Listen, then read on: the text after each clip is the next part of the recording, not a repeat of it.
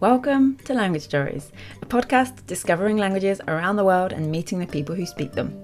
I'm Lindsay Williams from Lindsay Does Languages, a language obsessed chica on the constant exploration of languages no matter where I am in the world. And over the past few weeks, I've been bringing you a handful of mini bonus episodes that almost became full Language Stories episodes in their own right, but didn't. But still deserve their moment in the spotlight. And this episode, welcome to the Andes. This episode, we're discussing Quechua, a language you've quite possibly heard of, spoken in Peru, Bolivia, and parts of Ecuador, Colombia, and Argentina. I first heard Quechua IRL, or, to be more precise, Cusco Quechua, in Cusco, a city high in the Andes, sometimes referred to as the navel of the Inca Empire, thanks to the mistranslation of its name. Many people say that Cusco meant navel or belly button, but this isn't exactly true.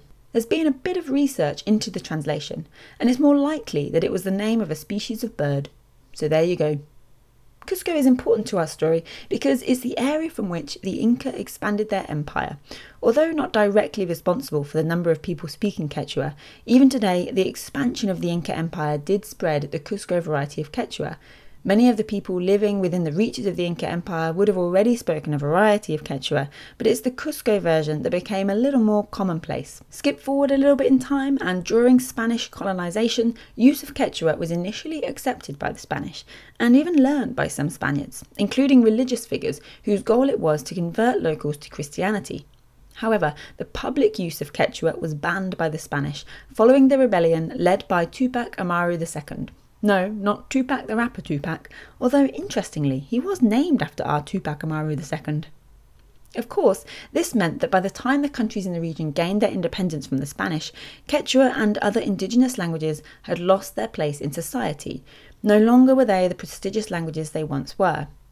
However, following many efforts to bring the language back into popular use, including media in the language, education, and also in part due to the fact that it's spoken over a wide area, Quechua is quite widely spoken today, with an estimated 8 to 10 million speakers of a language from the Quechuan family. The majority of those speakers live in Peru, where it's estimated 25% of the population speak a Quechuan language. Speaking from experience, like I said, you can actually hear the language used on the streets of Cusco, which is very exciting. If you don't get altitude sickness, that is. Where it can get confusing though is the classification of those languages. Notice how I said 8 to 10 million speak a language from the Quechuan family? Quechuan languages are split into two primary branches Quechua 1, sometimes called Quechua B, and Quechua 2, sometimes called Quechua A. And no, I didn't get those the wrong way round. One is B and two is A. Whew.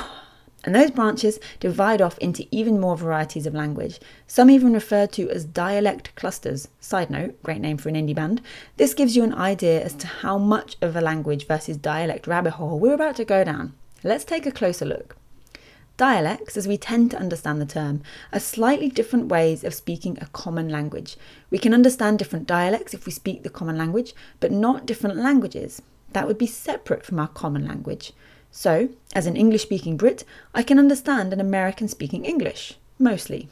Just kidding, love you, America. So, what happens when so called dialects of a language aren't mutually intelligible? Are they still dialects or languages? As I was researching for this episode, I found a great website, quechua.org.uk, that explained this with a brilliant comparison Italy. Many would argue that varieties of language spoken in Italy are dialects, and others would say they're languages.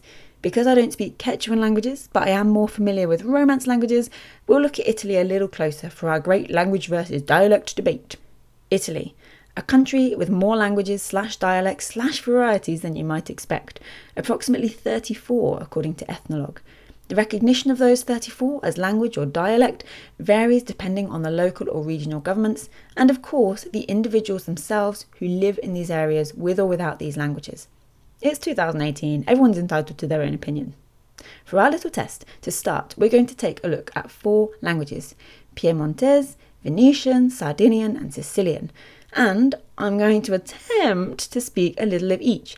Just the first bit from Omniglot's Standard Translation, Article 1 of the Universal Declaration of Human Rights all human beings. That's all I'm going to say. It's likely to be pronounced wrong, but hopefully it'll be enough to show the differences. So, Piemontese, Tuit je sais humain, Venetian, tutti gli esseri umani. Sardinian, totus os esseres humanos. Sicilian, tutti l'uomini. Thanks to Simon at Omniglot for providing such a helpful resource, allowing me to have the same little nugget translated into all of those languages. So, as you can hopefully hear, there's some differences there, but if you know what's being said and you're familiar with Romance languages, you might be able to understand. With Quechua, it's often similar. Some Quechuan varieties have similarities, but others are a little more distinct, which means the word dialect, in the way we tend to understand, may be a bit of a stretch, as many aren't mutually intelligible. Yet, this is the word that many linguists use to describe many variations of Quechua. I was about to give up and head back out of my rabbit hole.